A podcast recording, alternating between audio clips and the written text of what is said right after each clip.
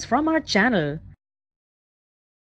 Coming to question number 18, draw the structure of a nephron. Nephron का structure बताना है। Let's have a look nephron में capsule like structure है उसे बोमेंस capsule बोलते हैं। कैप्सूल के सेंटर में होगा ग्लोमेरुलस जो कि एफ्रेंट आर्ट्रियोल और ई ईफ्रेंट आर्ट्रियोल से मिलकर बनेगा। वो एंटर करेंगे ग्लोमेरुलस बनाएँगे बोमेंस कैप्सूल में। ग्लोमेरुलस और बोमेंस कैप्सूल इकट्ठे मिलकर क्या बोलते हैं इन्हें?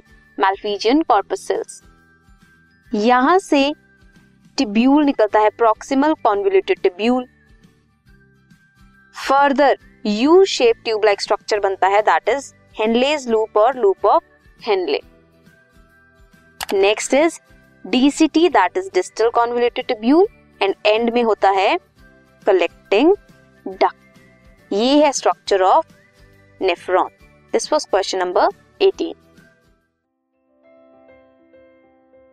this podcast is brought you by Hubhopper Shiksha Abhiyan अगर आपको ये पॉडकास्ट पसंद आया तो प्लीज़ लाइक शेयर और सब्सक्राइब करें और वीडियो क्लासेस के लिए शिक्षा अभियान के यूट्यूब चैनल पर जाएँ।